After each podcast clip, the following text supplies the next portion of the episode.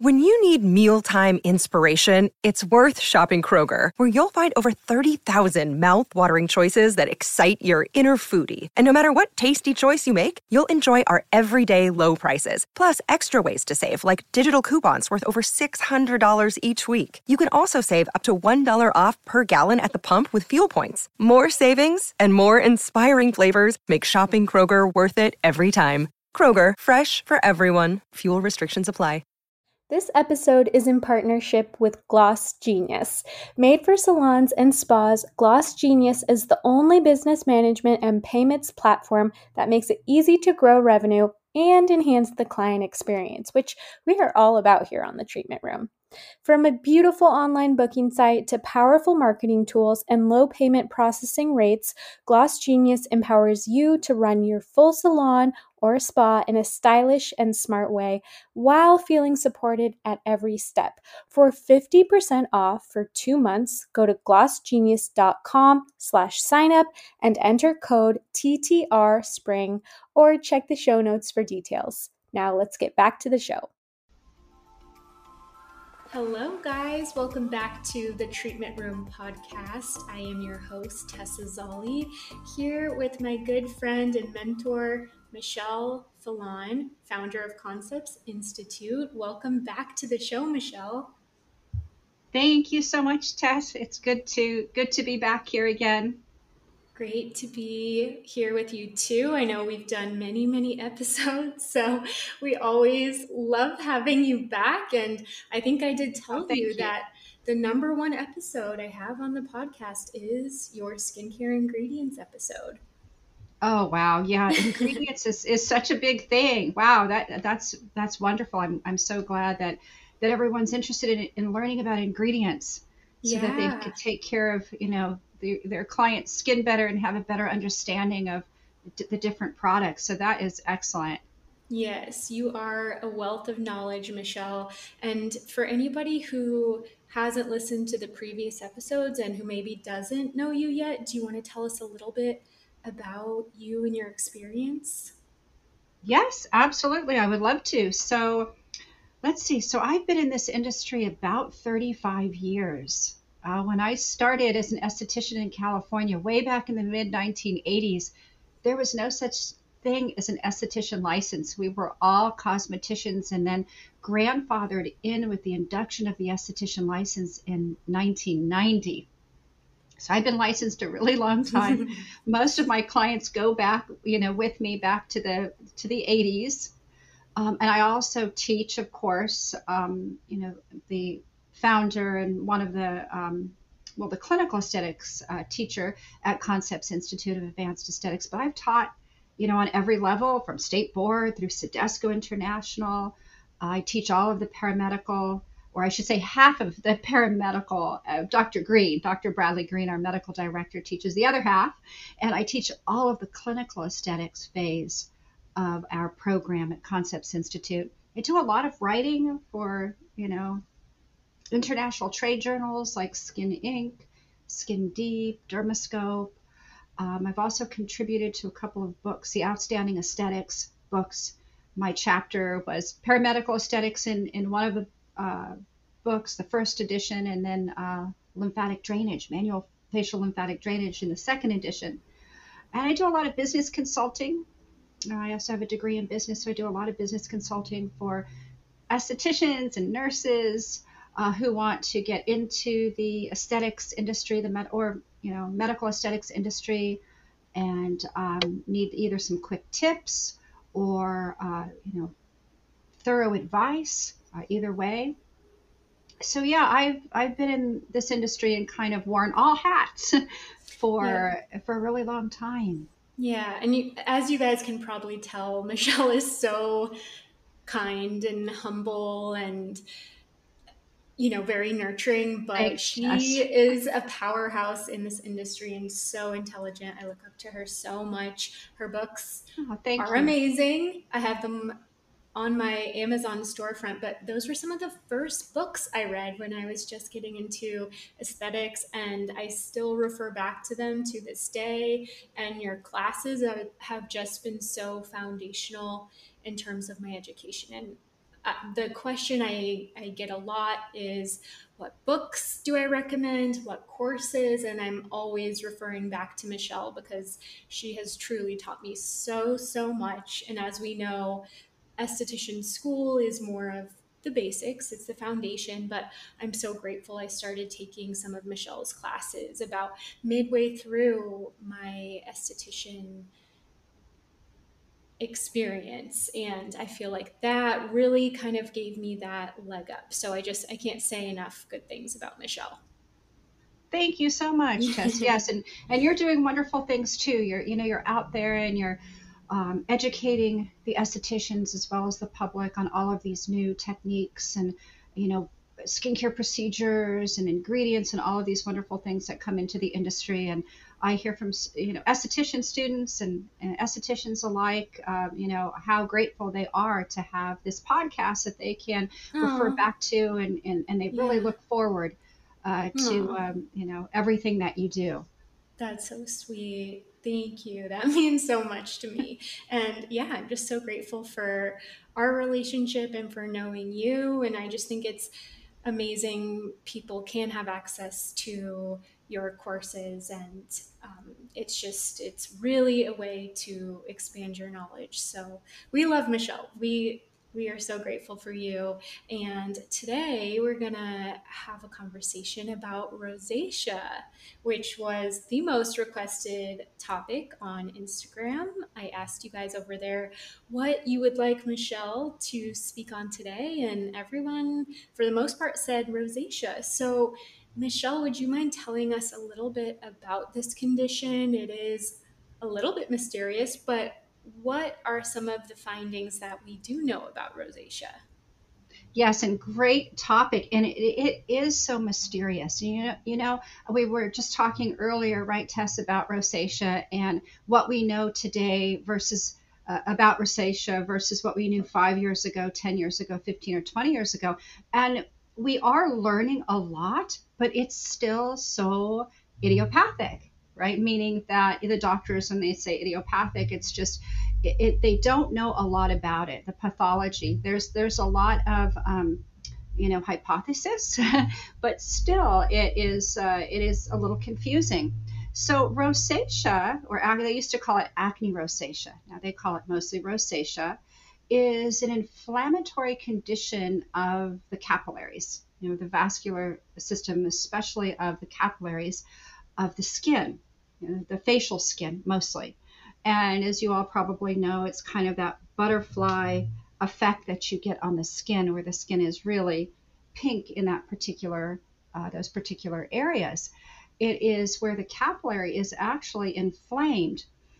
A lot of the doctors and scientists feel that it is um, just like some of the other autoimmune, you know, diseases and disorders, that it is probably an autoimmune disorder or an autoimmune condition, which, if you're not familiar with autoimmune, it's where the immune system actually attacks itself, right? It doesn't recognize itself as self and turns on itself.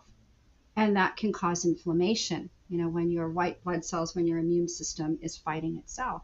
So, why that happens, and I've asked many dermatologists, many doctors they really they really don't know. They don't know what the cause is. There there is some um, speculation you know is it the demodex mite which lives in and on the skin and eats dead skin cells? And we know we all have demodex mites though. So you know that is just sort of one theory um, you know is it is it autoimmune probably people who have autoimmune disorders are more prone to it whether it be skin lupus or thyroid or other conditions like that. Um, but it's definitely characterized by a lot of redness on the skin, a lot of heat. Heat is the big thing. So if the skin is just a little red every now and again, maybe a little erythema, that's one thing. But if the skin is red and it's hot most of the time, even when you come kind of close to the facial area, you're feeling that heat even before you touch the face. Uh, you see the little dilated capillaries, you know, they just don't go away. Um, they're, you know, they're, it's chronic. Uh, sometimes it could even be coupled with pustules and sebaceous cysts. Not always. That would be more of a, you know, a grade two, the, the papular pustular rosacea instead of just the erythema type of rosacea. But yeah, that that is sort of the way that rosacea looks. So as far as the you know the cause, there's there's a lot of um, opinions. Mm-hmm. And, and I know we were talking to Tess, and I'm sure you talked to your followers about, you know, we were discussing uh, rosacea. Yeah. Um, uh, and, um, you know, the, the condition that, that you have, yeah. yes. mild condition. Yes. Yes. So, and I've shared a little bit about this, but just imagine my surprise as somebody who has studied rosacea. I've always been very fascinated by it. I actually didn't learn much about it in school. It was when I started actually working with clients and, you know, seeing a lot of the signs and having clients tell me they'd been diagnosed with it. So I became very familiar with the treatment options and the condition. But imagine my surprise here I am, 31 years old. I was recently diagnosed with rosacea myself. And this is something that's very common with rosacea sufferers. It can and most commonly does occur later in life. It's very common amongst women. It tends to be more severe in the men who do get it, but it, it often does happen later in life. Kids can have rosacea, but that's more rare. So, like Michelle said, there are all these theories, nothing mm-hmm. definitive, mm-hmm. but these theories about why rosacea can develop. Sun exposure is also another one. A lot of a trigger, right? Germs um, will say that's a trigger. Yep, and it has to do with that. often. Sorry, I, I was going to oh, say yeah. doc, doctors often feel that it is, you know, it's atopic. It mm-hmm. runs. It could potentially run in families, especially people or families who are prone to autoimmune disorders. Yes. And like you say, you know, Tess, it's it's more predominantly in women. Fitzpatrick type one, two, or three, but it could be in four, fives, and uh, yes. six as well. Um, and usually becomes a little bit more severe in your 20s and 30s and kind of hits a ceiling in, in the in the 40s. Mm-hmm. There are treatments, but unfortunately, right now there's really no no cure but um, as you know, you know we can keep it under control um, utilizing certain treatments. Uh, doctors prescribe certain medications. Uh, laser can help. I mean, laser is interesting. It's something that may help to diffuse it a little bit or get rid of it so it looks like it's gone for a period of time mm-hmm. and then several years later because it is inflammatory right and the inflammatory mediators are still there in the skin, it can cause more redness again. So another yeah. cycle of laser several yeah. years after the first application. Yes, and we're definitely going to get into a lot of the follower questions that were submitted over on my Instagram, but lasers were a popular thing that kept coming up. And so we did have some questions about lasers, Michelle, including can you get lasers with rosacea? Does IPL help with rosacea? Which lasers do you think are the most helpful, and are there any that somebody should avoid? Yeah, so yeah, that is a really good question. And it can be so confusing because there are different types of lasers in terms of what they're geared for, in terms of what they can do. So let's start really quickly, if we can, uh, Tess just with the different uh, levels of rosacea, right? So we have erythema, rosacea, which is a little bit of redness on the skin. It almost looks like it could just be couperose, but a little bit more severe than just, you know, couperose or telangiectasia. There's a lot of heat in the skin. I have a lot of clients who are diagnosed with that, uh, you know, level or stage of, of rosacea. And then we have papular pustular rosacea, where the skin has everything that uh, erythema rosacea has, but now you're starting to see the papules and the pustules. And doctors feel that's because there's so much heat in the skin. There's just so much heat all the time in the skin. It can cause actually an inflammation of the hair follicle where you have actual breakouts, actual pustules and sebaceous cysts, which are just deeper pustules. And or you could have an inflammation of the sweat gland, almost like a prickly heat you know, a little itchy, a little, you know, those little uh, bumps on the skin that tend to be a little more watery inside. Um, and that is a little bit harder to treat. I typically will refer the patient over to the doctor for medication at that point. And then we have um, level three or, or stage or grade three, which is the phymatous rosacea, you know, the really big kind of fleshy nose. Yeah. Um, sometimes patients will have this without having the you know a lot of redness. There'll always be some redness but maybe not so many pustules or papules but they'll have a big fleshy nose. I should say mm-hmm. fleshy not fleshy fleshy and fleshy. Um, and the reason for that is because there's so much fluid right? There's so much mm. blood in the tissue and lymph in the tissue that it actually tends to stretch the tissue. And the tissue becomes um, enlarged and the skin becomes enlarged. So doctors can go in and use electrotherapy or sometimes lasers on that. And then, of course, there's ocular rosacea, where the whites so of the eyes. yeah, it was so you know it's never never fun, but you know these are things that we see as estheticians, just like with yeah. nurses and, and, doctors. Of course, this is what we have to refer over to the physician.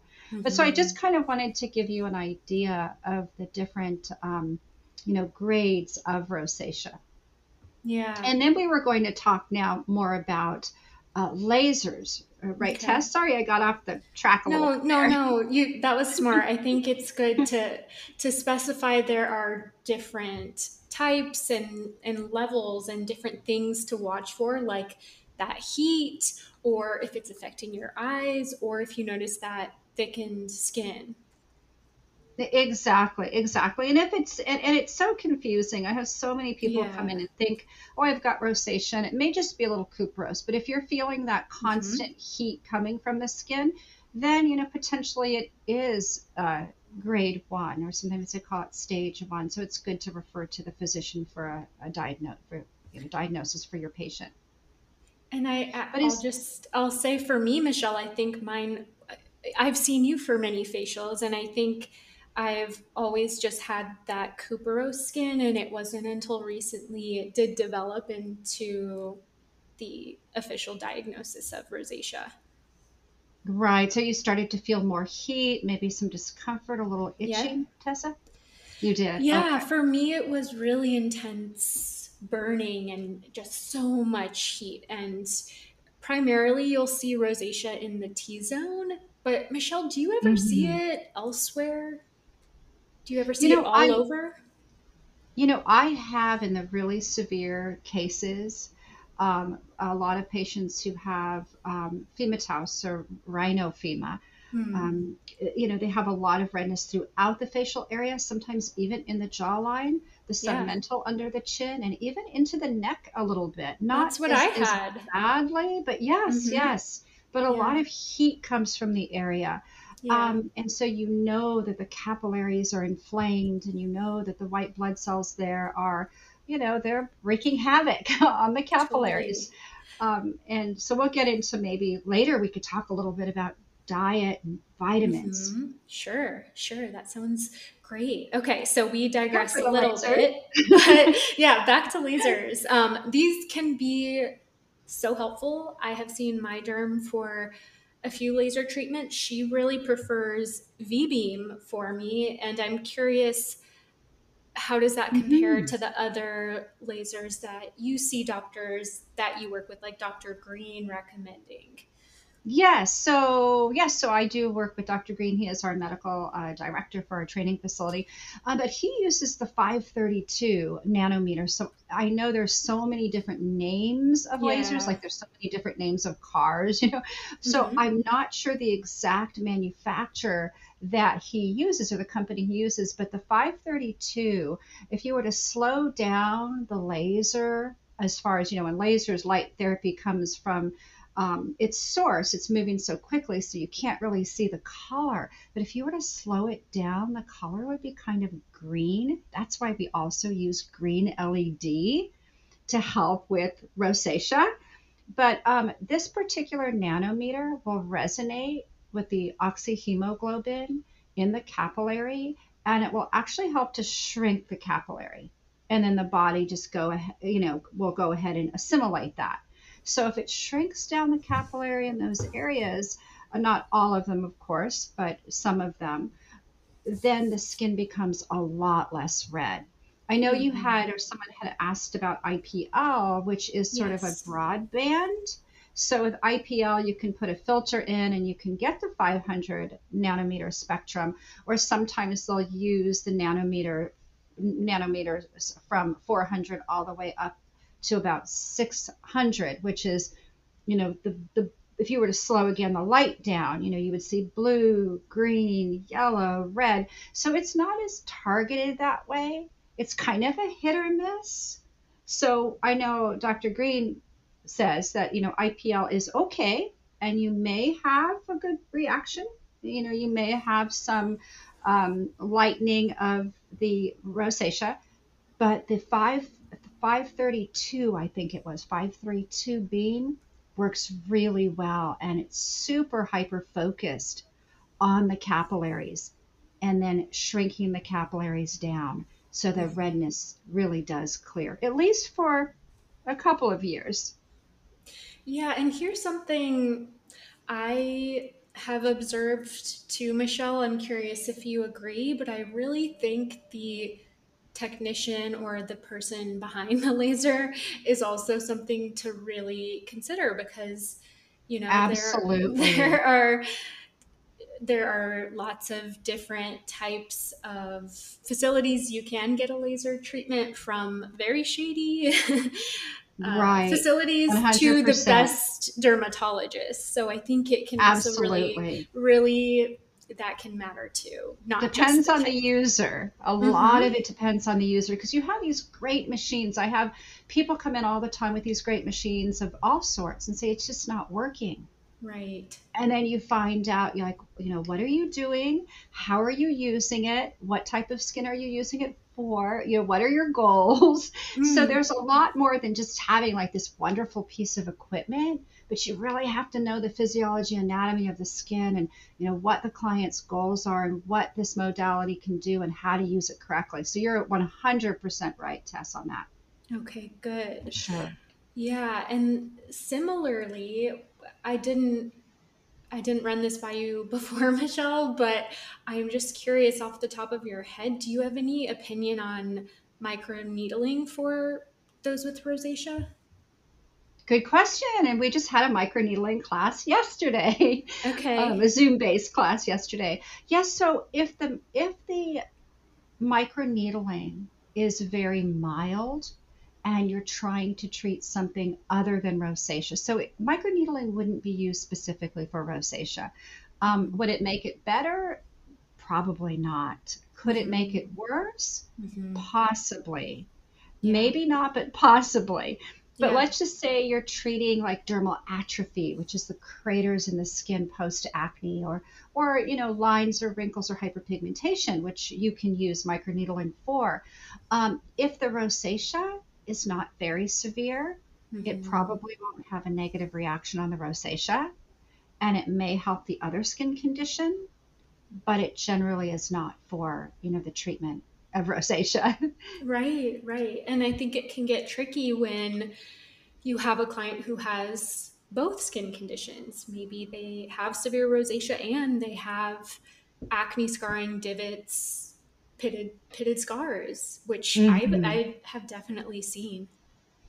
It, exactly, and that gets so tricky because if you you know depending upon what the client's goal is, and of course if they have rosacea, first and foremost you kind of have to keep that in mind and say, okay, you know we're treating anti-aging or we're treating dermal atrophy or we're treating acne, other things, but the, the client also has rosacea. So there's certain treatments that we don't want to do with rosacea, like really, and I know you'll talk about this later, but really aggressive, aggressive peels probably would not be the best thing. Like mild glycolic acid is fine, but aggressive peels could exacerbate it because it stimulates the actual capillary and brings too much blood into the capillary and could even cause sort of a you know distension of the capillary wall or even mm-hmm. affect the little muscle in the capillary.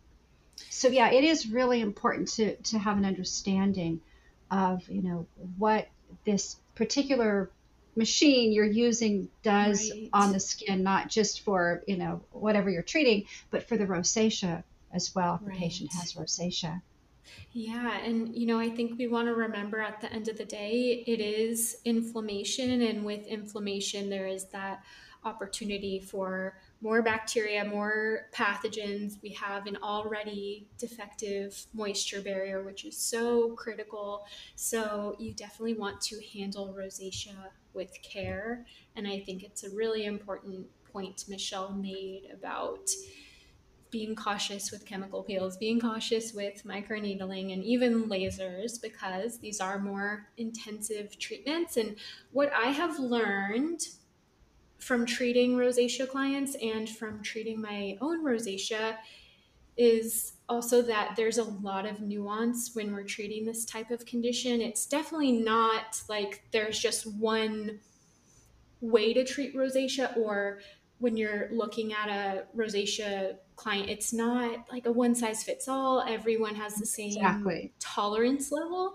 You're still treating the skin type and you're treating rosacea. So what I think I've realized is it's it's not always a matter of this ingredient can't be used at all or this this uh, peel can't be used at all, but it needs to be a step up approach, you definitely want to take those baby steps with rosacea. The prep is so important in strengthening the skin, just like working out, you want to build slowly and and keep in mind there are some limitations those deeper chemical peels those more aggressive treatments are probably not best and there is a point of mm-hmm. diminishing return exactly right and when and, you know you look at someone with rosacea i know a lot of people feel well i'll just apply um, a cold compress or I'll mm-hmm. apply some ice. Well, what mm-hmm. that does mm-hmm. temporarily is it will contract the, the capillary, and yes, it will look better temporarily, but guess what? A couple of minutes later, the capillary will go back to the way it was,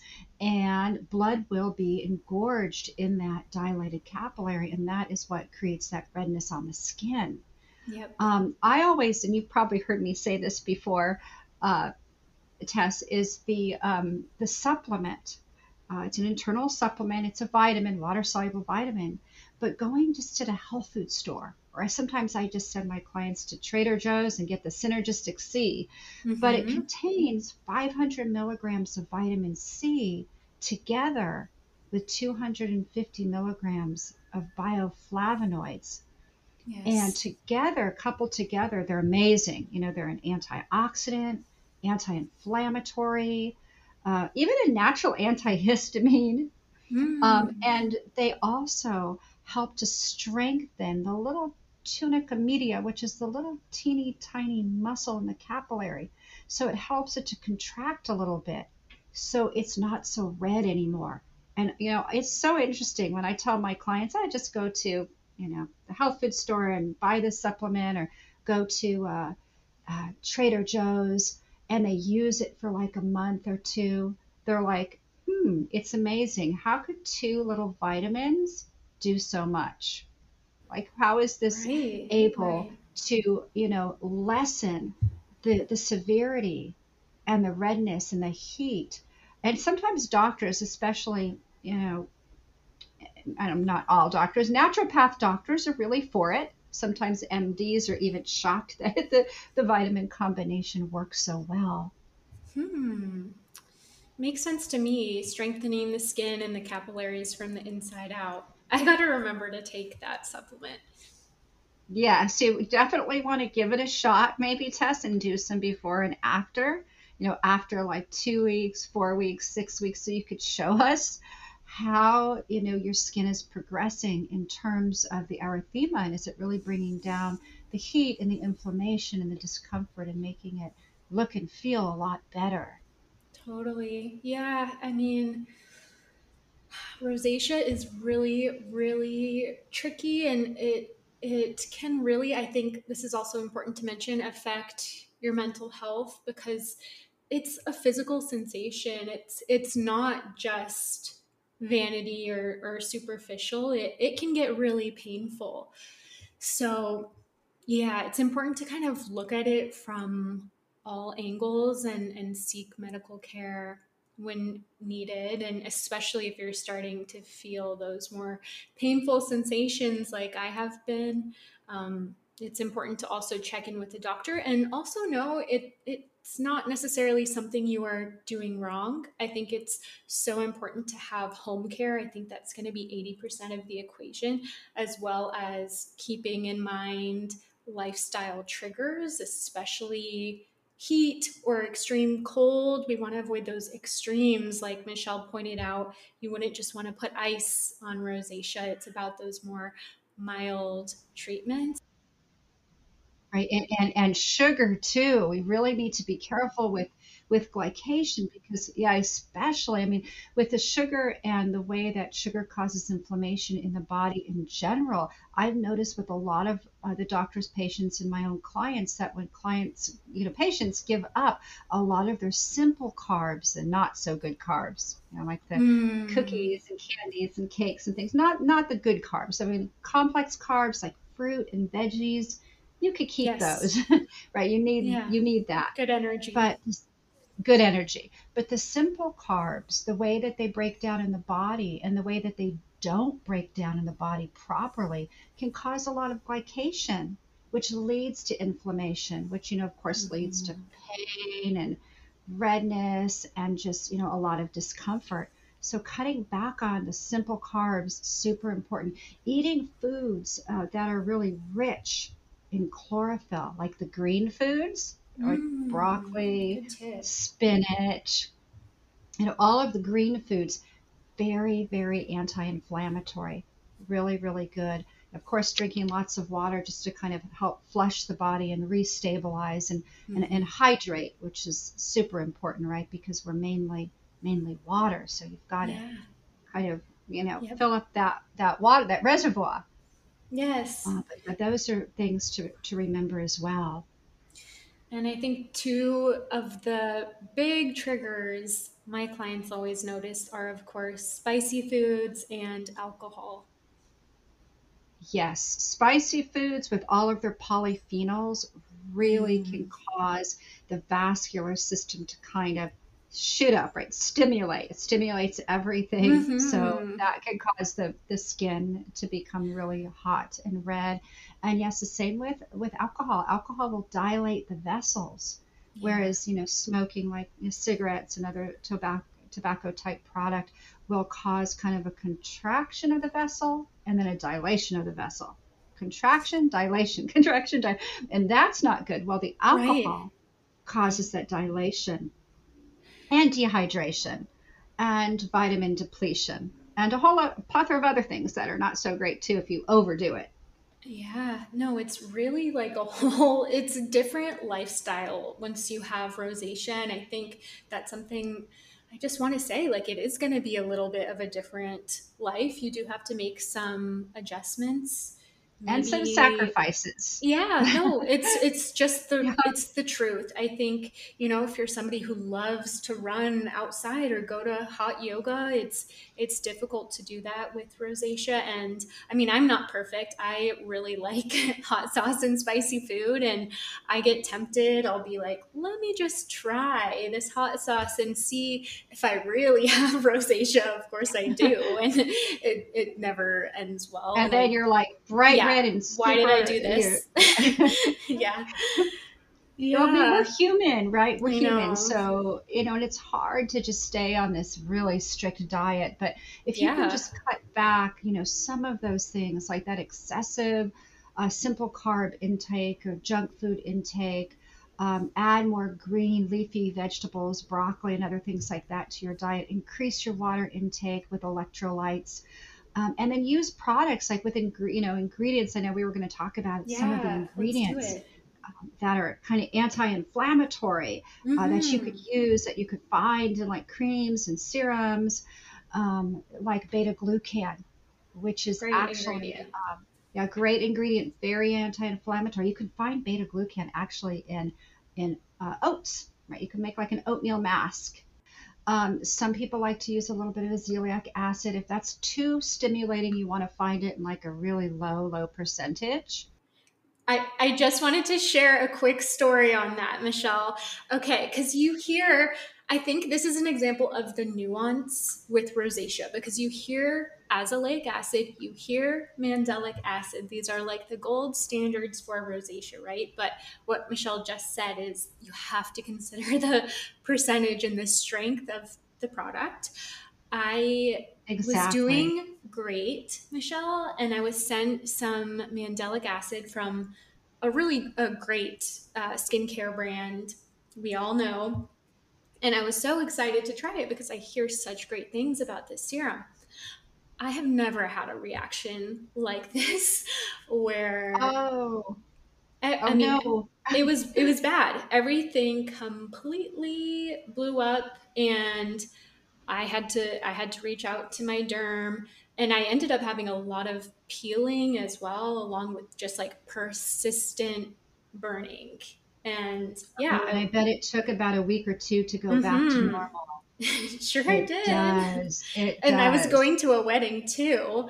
But yeah, I think that's just important to know. It's oh, not no. everything's not created equal. So be really cautious. If you've never tried it, try it on a small section of the face or a small section of your client's skin and make sure they're really prepped and start low and slow. Sorry, Michelle. That is such such good advice. Yeah, because you know what works for one person or one person's disorder or condition, it may not work for everyone. You may have other things going on in your body or with your skin. So yeah. that's exactly right. The lowest percentage possible, even with niacinamide. You know, you can that can help to flush the capillaries, yeah. which reduces redness in some people. Yeah. And in other people, they're like, "Oh my God, I'm nightmare. as red as a tomato." a nightmare. so low, low percentage of these ingredients. Um, even some essential oils, which are known to be calming and soothing, like lavender and chamomile, you still need to be careful. Some people have reaction or a reaction to other constituents in them. Most of the time, if it's you know at the bottom of the ingredient label, you still want to test it. You still need to test it. Um, aloe vera, which is like 99 point 5% water and the other 0.5% is made up of like some 20 amino acids. For most people, it's okay, but you've got to see if there's anything else in that product that might be a little bit stimulating, you know, like really aggressive, strong BHAs or really aggressive, strong retinols or AHAs not the best thing, but then people feel like, oh, I can't use any alpha hydroxy acid or any retinol. Not right. exactly true. Right. It's right. all in the composition of the product, right, Tess? And how yes. high or low the percentage is. You want to start low. You want to start low, and then yes. you can work up. Test it for like a month or so. Yeah, test it out before you put it all over. The dose really makes the poison and there are definitely great ingredients and ways to treat the skin while managing rosacea. That was another question. How can I address anti aging with somebody who has rosacea? Yeah, that also is a good question because you're thinking, well, the client, you know, is starting to have drier skin, right, as they get older, so they need more lubrication of natural oils and also water loving ingredients because we become more dehydrated as we get older. So you want to look for ingredients like hyaluronic acid for the hydration, uh, probably some natural oils for the, the extra lubrication, unsaturated fatty oils, you know, could be argan oil, could be coconut oil, jojoba oil, things like that. Not a, not a lot, just a very small amount on that uh, ingredient label. But then you're also thinking, I want to treat the lines and the wrinkles and the flaccidity. Maybe they're having some muscle sagging. The good news is, even with um, microcurrent, which I use a lot for my clients and, and the patients and also teach microcurrent can be used over rosacea if done really, really carefully. And microcurrent, as we know, right, stimulates fibroblasts to produce more collagen, elastin, and glycosaminoglycans, and also helps to tone the muscles. But it can be used very carefully over rosacea. You can use things for product penetration, like cosmetic ultrasound, if you're careful uh, over rosacea. Um, you can do certain massages like an acupressure, you know, massage or a lymphatic drainage massage over rosacea. Um, a lot of the products, as long as they are not overly stimulating, I mean, even peels, like a like a gentle, uh, yeah. not highly acidic glycolic peel um, over rosacea. Now, I probably wouldn't use an aggressive TCA or Jessner's, right? Right. Or an aggressive uh, salicylic acid but glycolic acid's fine. A low glycol, you know, low yeah, dose, actually not high in acidity. Helpful. Yes, very, very much so. Could be very helpful. Could help to strengthen the skin. It could help to flush that stagnant blood through. Glycolic acid is actually anti-inflammatory, so it's got some good yeah, properties there. Yeah. Glycolic is one that I'll, I'll even uh, sell, you know, to the client as long as it's not too strong. Yes, that's the key. Yes, I actually really love I love glycolic acid for rosacea, um, and it provides a nice anti-aging benefit. Can even benefit acne by loosening that cellular glue. And we did mention the Demodex mite theory a little bit earlier, and we do know that Demodex mite it feeds off sebum, and that's what can heat the skin up really hot even 99 degrees Fahrenheit. So removing that sebum is actually really important. And I feel like in the, I'll say, over the counter world or just consumer marketing of skincare, this picture of rosacea I see all the time is soothing, you know, um, calming, sensitive skin. And those are definitely components of rosacea. But I feel rosacea is not fully managed and not fully treated without some exfoliation. And there is that healthy component of exfoliation that, again, is not overdoing it, but removing that lipase enzyme and offering again controlled gentle exfoliation. So light AHAs and BHAs enzymes are great or absolutely. Yes alpha hydroxy acids gly- glycolic lactic at those lower percentages and maybe working up to more over time right ascorbic acid tartaric acid all of those ahas that you can use. And again if you know if it's a newer client if they're not used to skincare they haven't used these products before always think less is more right? We're going to start out really light and gentle and then we can work up to using something a little bit stronger or a little bit more often and really sticking with the client. And it's not kind of a and having them understand it's not like a one and done right? They don't just come in you do one treatment, you sell them products, and they're good to go forever. No, it's a continuous management of the skin. You know, they want to come back every month to see you and use their products and eat healthfully and do all of those other things, all in combination. Yeah. It's synergistic.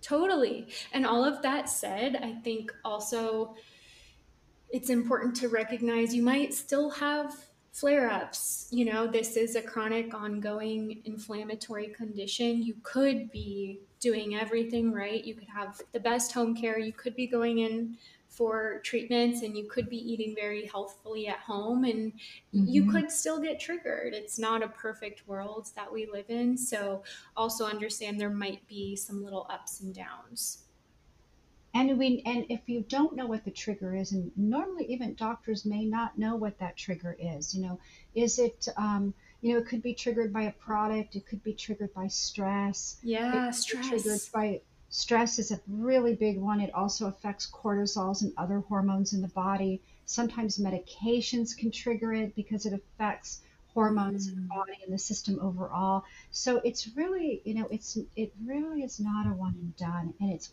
like like Tess says, it's constant management. It may be going along for many weeks and months and even years, and then bam, you know, it's like wow, I have this redness and this heat and this sensitivity. What is causing this? Sometimes you can put your finger on it. Well, I was under a lot of stress, or I changed medication, I mm-hmm. added birth control, or took it away, or or whatnot. Mm-hmm. And sometimes you can't. You just don't know, but you want to try and go back to you know the basics of eating healthfully, reducing the the simple sugars, eating more green leafy vegetables, uh, fresh fruit rather than you know other types of carbohydrates. Uh, you know, using products that can um, has been known to help rosacea. You know, treating yourself well, taking time just to relax. Meditation is helpful. Oh uh, yeah. Massage, maybe not a lot of facial massage, other than what we discussed, but body massage. That's a good point, Michelle, about facial massage. How about so as far as a, a facial, what what things I guess on the client side and the esthetician side should people be wary of? Yeah, so as far as being wary of with a facial, I I always think with rosacea, I, in my mind, it's like less is more. We're not going to overdo it, especially if this is your first time. You know, we're going to talk to you about diet and lifestyle, and we're going to talk to you about skincare products, but you know, not really overstimulating. Instead of doing, let's say, a petrissage or an effleurage on the on the facial area, especially if it's very severe, maybe we'll do pressure points. Actually, I have a new facial massage that's just coming out. It's a hands-on massage. It's on pressure points and Le Papillon. Now, Le Papillon Ooh. may not be the best for rosacea because it's a lot of butterfly tapping, but pressure points, and of course, you already know um, Tess that I teach lymphatic drainage. Excellent. Phenomenal course with Michelle. Oh, thank you. Yeah. Even really virtually, really, really amazing. And they yeah. come with really good, thorough, detailed demonstration videos that, you know, those you always keep so you can always go back and practice with. but yeah, yeah so that is that really one. what you want to make sure of. Nothing overly, you know, stimulating. And in terms of just like a facial uh, if I can tell you just sort of a basic treatment that I have done and do for my clients is when they come in, you know, we talk a little bit about what they're doing now and how the products are working or if they're not mm. working. Uh, taking a look at the ingredients that they're using, making sure that the ingredients are for rosacea, you know, they're not overly stimulating. And then starting with a really gentle cleanser, whether it be like a a very gentle gel or a cream based cleanser just to kind of get the oil and debris and makeup off the skin. Do a double cleansing. Uh, take a really good look at them underneath uh, the magnification, you know, stretching the skin, asking questions. You know, if I see a lot of couperose in a certain area, do you feel a lot of heat coming from this area? They say yes. Do you feel a lot of discomfort coming from the area? You're going to take all these notes too. You want to keep really good notes. Um, and I may not do a lot of extractions, but you can do a few extractions. I like to use either a bromelain or a papain enzyme to mm. soften up the sebum, um, and it doesn't really strip the acid mantle too badly. You know, the barrier, it doesn't really affect negatively the barrier too badly. Now, and Michelle, then, are you avoiding steam with rosacea clients? Good question. If you do have someone whose rosacea is not too bad, you can use very light steam at kind of a distance with the enzyme or with the cleansing. I do it with the enzyme. Um, but if there's a lot, if it is very severe, you know, if it's papular pustular rosacea, then I don't use steam. I use enzyme because we do want to remove the congestion gently. Um, so I'll mm. use an enzyme and keep that, in most cases, depending upon your product line, right? You want to keep the enzyme damp or moist, so it's active. It's only active when it's moist. That's usually what the steam is for. And then just a little bit, and then do those very gentle removal, excuse me, removal of comedones. Or if you see pustules, very limited time though, only like five or 10 minutes. Even if you look at the skin and go, wow, they really need like a half an hour don't do it. Mm-hmm. the skin will react, right? They'll have this purging after effect, and it will be a lot worse than it needs to be afterwards. So it's better to have them come back in about three totally. weeks. Yes. Than overdo extractions. That's a great point, Michelle. And I think also mentioning why you're making that decision and setting the expectation with the client will save you because always. you know always because sometimes yeah. people I mean, a lot of people really feel like extractions are the main reason they want to get a facial. And right. they probably want it all gone when they leave. But if you explain why and you say that before you start, I think that's really helpful for kind of uh, just, again, setting that expectation and also explaining mm-hmm. if there's certain certain areas you don't extract why you're leaving it alone. So the client doesn't leave feeling like oh she just overlooked it or she was lazy. Um, right I, I, think that's important too. off. right right.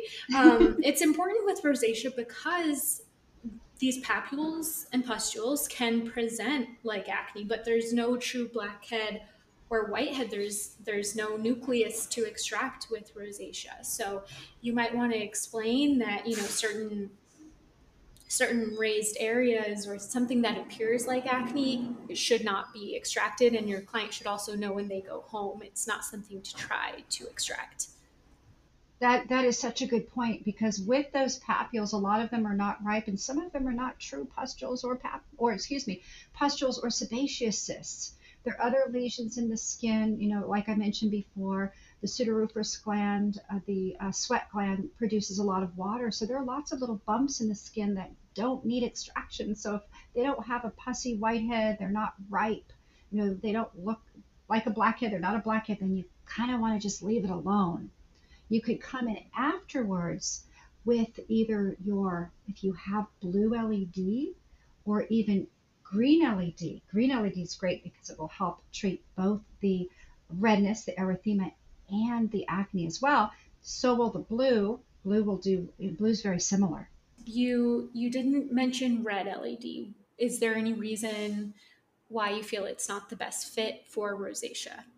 so blue, so we're looking at the nanometers, which equals the length and the strength of the wave with the depth of the, of the wave and what the wave, the light wave actually resonates within the tissue. And every light wave resonates with a different structure, cell, or protein. So the blue, being a little bit shorter, resonates with the porphyrin, which is inside bacteria, like staph bacteria or propionibacteria.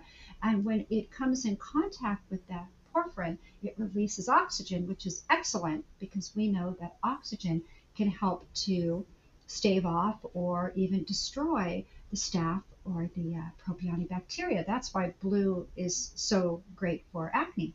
And also, the blue helps to kind of spread and diffuse and move along some of the stagnant blood in the capillaries. Now, green does kind of the same thing, but green is also a little bit more geared for erythema.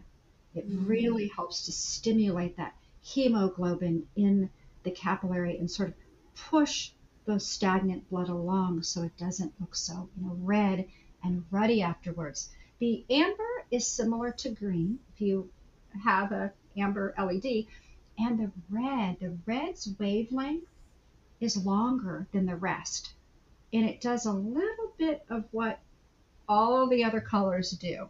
Mm. Um, but its target, right, its sort of core is targeting the deeper tissue and the fibroblasts in the dermal layer of skin, which in return will stimulate collagen elastin and a constituent called glycosaminoglycans, which is uh, you know gives the skin its ability to hold on to water.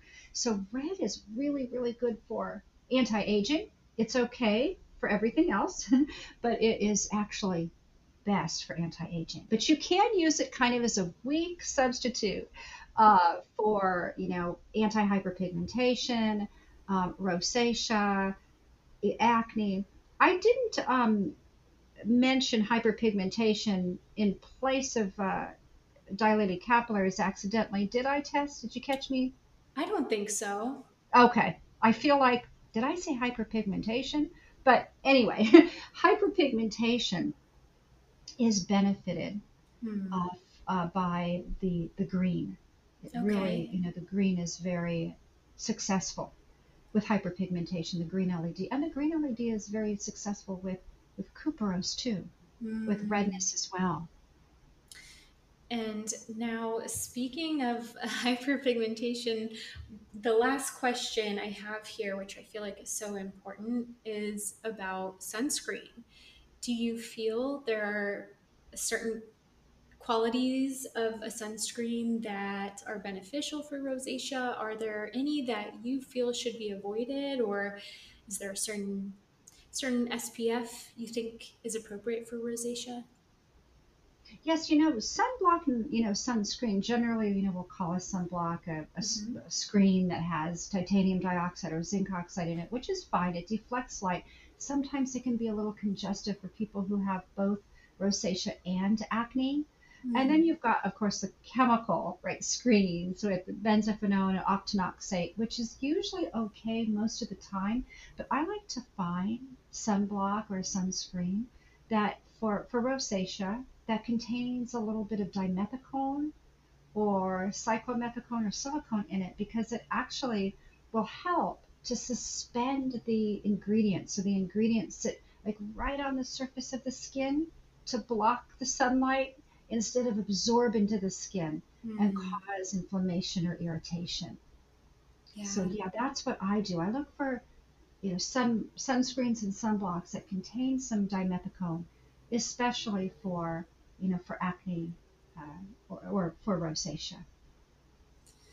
That's a really really interesting point. I I found as my condition has progressed, usually I do best with mineral. Glymed Plus does have a great one. It's their mm. photo age um, SPF 30. It's the thicker, more emollient sunscreen. That's really kind of the only sunscreen with a chemical filter I do okay with. And when I do have the ocular rosacea flare ups, it, it has to be mineral. And sometimes even that, depending on what's in there, um, use the powder test. The powder, powder you know, that I do have a Colorescience powder and a iS Clinical powder, which I do love. Those are are great for touch ups. And it works well for you. And you know, again, it's kind of one of those things. It's trial and you know, totally. trial. I don't want to totally. trial and error, but trial and error, right? Because for some people, certain things work wonderfully. I know with me, I, I'm older now. I don't have as much acne anymore as I did back in the late 70s and 80s, but um, I, I can still break out. So I find yeah. that if I wear really heavy duty physical blocks, that can break me out. And oh yeah, has yeah. like one of those I call it cones, like dimethicone in it, which it, it suspends it and doesn't and prevents it actually from congesting the follicles. But that's mm-hmm. me. I've had other clients where it doesn't work so well. So it's yeah. kind of just testing things and sure. you know, whatever you test, you want them to test at least for a month or so to really get a good idea, unless they have a, a terrible, you know, immediate reaction to it. Yeah, yeah. And I think a good point there too is you never really want anything comedogenic with rosacea. You don't want to, it's like, as my derm puts it, it's like putting a roof over the Demodex mite's head. It's like tucking him in in a little blanket if you have too much occlusion. And of course, you don't want to have acne breakouts either. So I prefer to stick with the the more clinical lines simply because I know they're being used on these intense inflammatory conditions like acne and rosacea. I know they're designed for that setting. So I feel I have more peace of mind. So I like a really high quality, broad spectrum, non comedogenic sunscreen, but um, also, of course, keeping your skin type in mind is always going to be important. It, exactly, and and the the silicone based products are actually breathable. So even mm. though the skin sweats and the skin you know secretes oil, it, it, it secretes sweat. It's kind of breathable. So if you were to look at it under a microscope, it would look like the sheet with little teeny tiny holes in it. So it could still you know allow the skin to secrete or excrete. But yeah, like uh, Tess says, it's so important to find what's right for you. And there are some product lines out there like what you have tests that are geared for rosacea that have been tested over a long period of time and that most people with rosacea do really well with. Yes, and I know Jan Marini also agrees with you on dimethicone. She likes to use them in her sunscreens. And I, I do really like her physical mineral SPF, both the tinted and the non tinted. Those have dimethicone. And yeah, they're really excellent too. Yeah, there there's so many out there, and um, you yeah you really just have to check it out. It's it you know we wish we could say that you know one size fits all. That this is for acne or this is for rosacea or this is for anti-aging and this is all you need.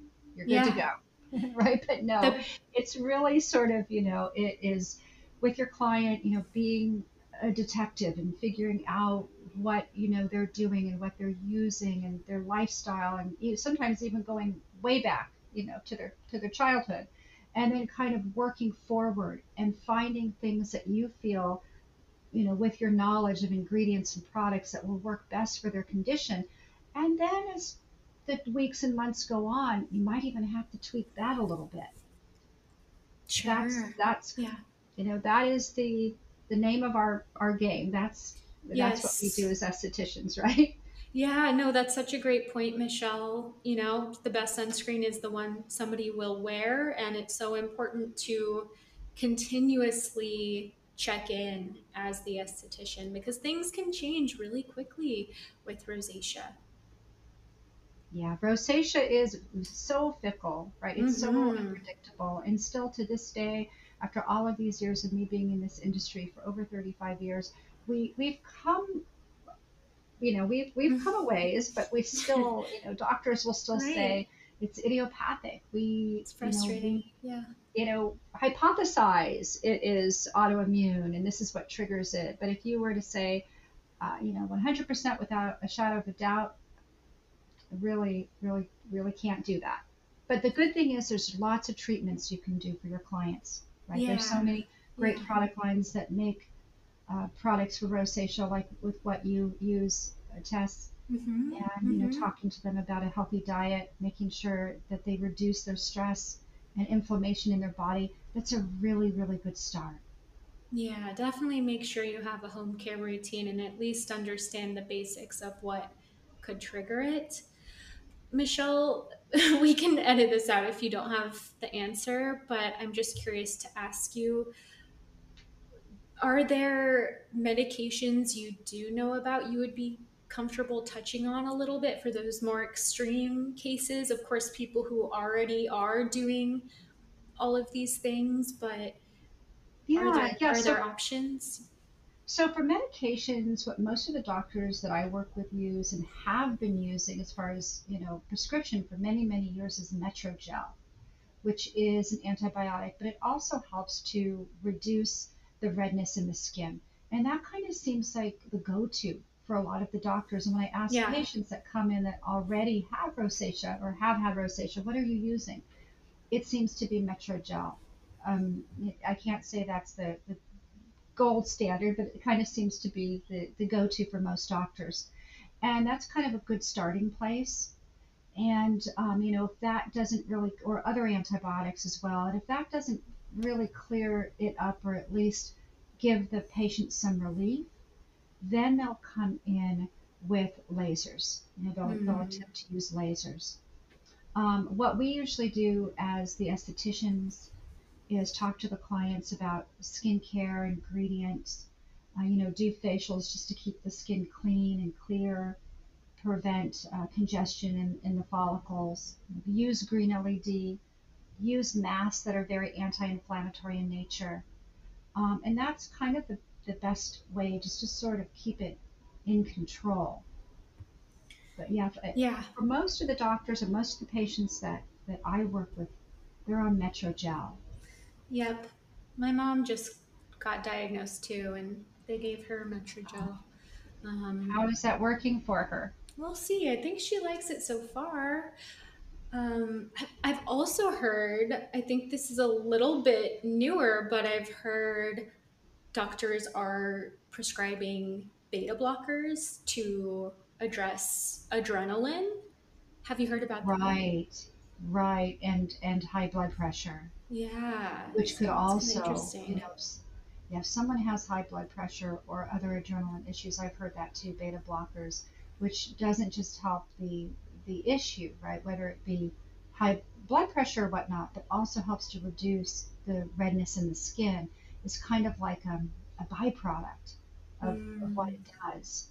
Mm-hmm. It's a mm-hmm. good um, a good positive side effect.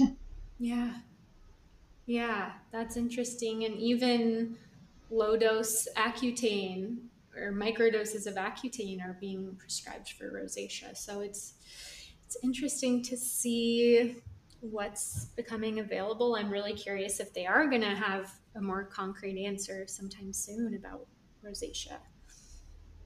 Yeah, and it's like most autoimmune disorders, um, since it is falling under lately the autoimmune disorder category.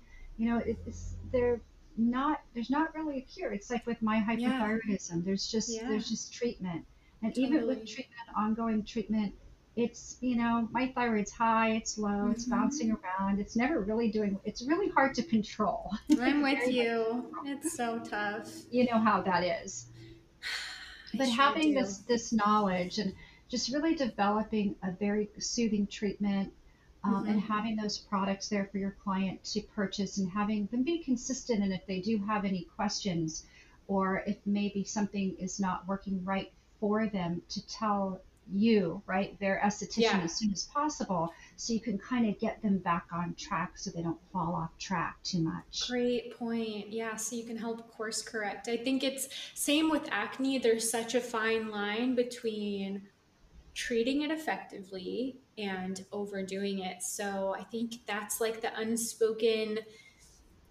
hard task on estheticians to find that middle ground. And it is often in the beginning like doing a dance with your clients.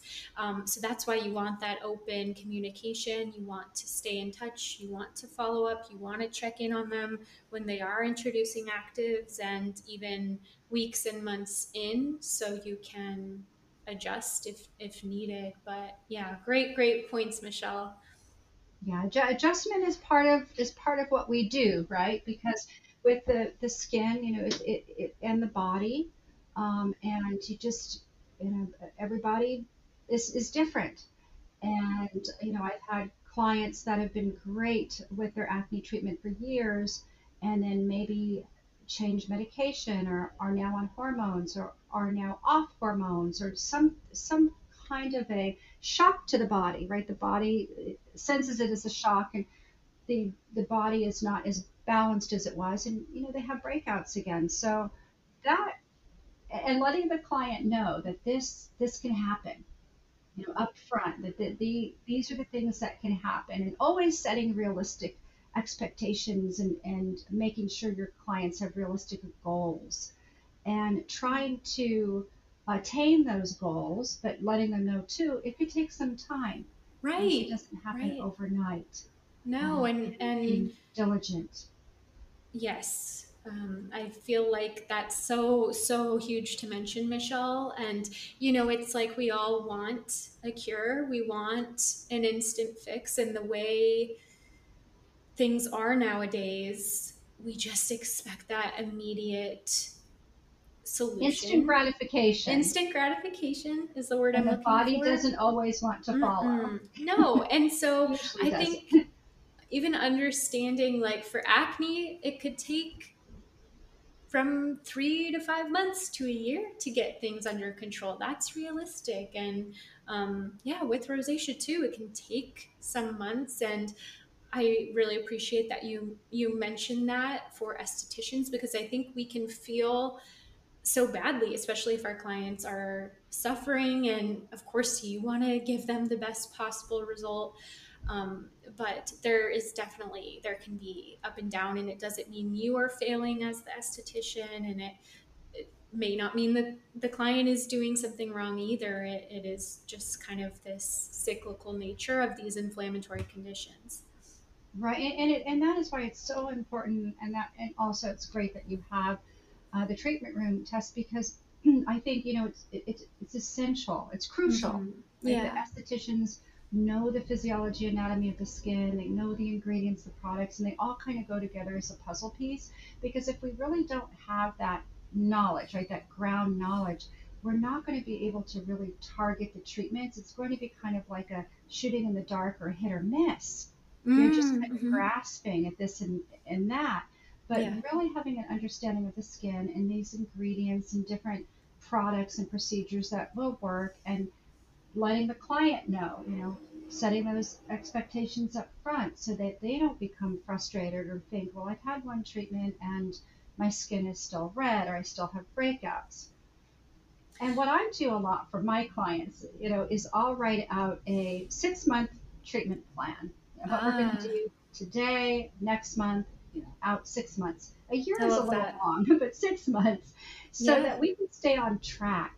And you know, as that month comes up and they come back in for the next treatment, you may have to tweak that plan a little bit if you see that Mhm. you have to tweak it. But at least you have a plan, and they feel secure with that, and they know that they're in good hands because you have a plan. You know, you know, you know where you're going. You, That you're is, taking yeah. somewhere. Yeah, that is really the key because there's the the side of of treating the skin and the skill involved with treating the skin and then there's like this mental game there's a psychological component of what your client is going through every day at home and when they see their skin so if if you Exactly. can indicate you're looking ahead you have a plan it does make people feel secure and that's that's what we want we want our clients to know they can depend on us and we are the go-to resource for them That's very, that's very important, right? So it's not just about treating the skin. And I know where, unless you are, you know, a psychotherapist, um, maybe not a psychotherapist, but just being there to listen to your client and listen to what they're saying and really, really listen to them. uh, Because you can yeah hear a lot and understand a lot when you're really listening to what they're saying about how they feel about you know their, their skin or their products or or anything else you know whether they just want to tell you about you know just kind of release the, the stress of the world while they're there in the treatment room. Mhm. um, and uh, you know be there for them. And i think that really means a lot to to your clients. Totally. Yeah let them let them let it out because there can be again Yeah, a lot exactly. of a lot that comes with uh, going through these conditions it's not easy so yeah best not to you know ever get defensive or create walls you want to really instill that open communication and understanding and, and listening to your client like michelle said Yeah, I think that that is really important too. That's a really big piece of it. So yeah, I think that's great. I do teach in, in my acne class uh, rosacea as well. It's it's based on um, acne, the four grades of acne. But in that we do go over rosacea and give some uh, treatments. But yeah, I was going to say too, Tess, after the extractions and you know maybe the lymphatic drainage, then they you could use a very soothing mask, right? A, a serum, and of course a sunblock and make sure that you reschedule your client for three or four weeks down the line and let them know if they have anything going on or maybe something's not working right or product's not working right. Don't wait for three or four weeks until you come back. You know, you can contact me because we want to kind of, you know, nip it in the bud and get this taken care of be- before then. Yeah, yeah, yeah. Well, amazing, Michelle. I, I was going to mention that course that you did mention. I think that's where I first kind of uh, was. That's where I first learned about rosacea, and I remember vividly like the case study pictures that you show. Mm-hmm. That was really yeah. illuminating for me. I still remember that, even though it was years and years ago. it was it was probably traumatic because those pictures were kind of the, you know Yeah. one one end of the harsh but yes that and a lot of people get acne and rosacea confused they're totally two different conditions right? Acne rosacea is the, inflammation of the capillary and acne is the inflammation of the hair follicle. But they can you can have both going on at the same time which makes it even more difficult to treat. That's why in the acne class I also have rosacea wrapped up in that as well. Yes, I, I have a strong opinion on that thought that we hear so often that rosacea, acne, they're the same. They're just treated the same. No, no, different, different, entities, different, completely uh, different inflammatory tissues, right? Mm-hmm. so they're they're different, and you need to, to understand the conditions and then treat them differently. Sometimes they come together, um, and you're going to need to treat the acne, clear the follicles, because every you know pustule and every sebaceous cyst, which is just a, dip, a, deeper pustule, starts with a clogged follicle. So you've got yeah. to clear that first.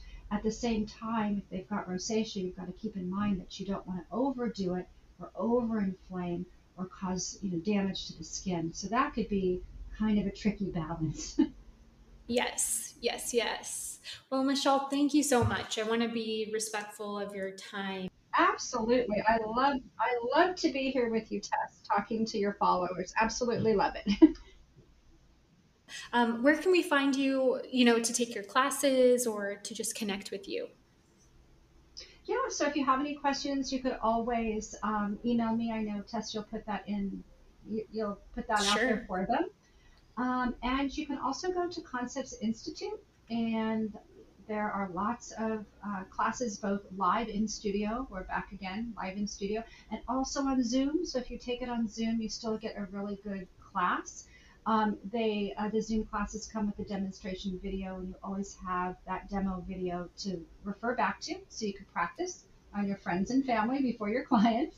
Uh, so yeah, uh, you can check all of the different classes there, whether it be in acne or rosacea, anti-aging, anti-hyperpigmentation. There, there are a bunch of them, a bunch of clinical classes that you can check out. And if you have any questions, you know, please feel free anytime to to contact me. Thank you, Michelle. That is so generous and we just appreciate you so much. I hope everyone really enjoyed this episode. It was almost like a little rosacea class.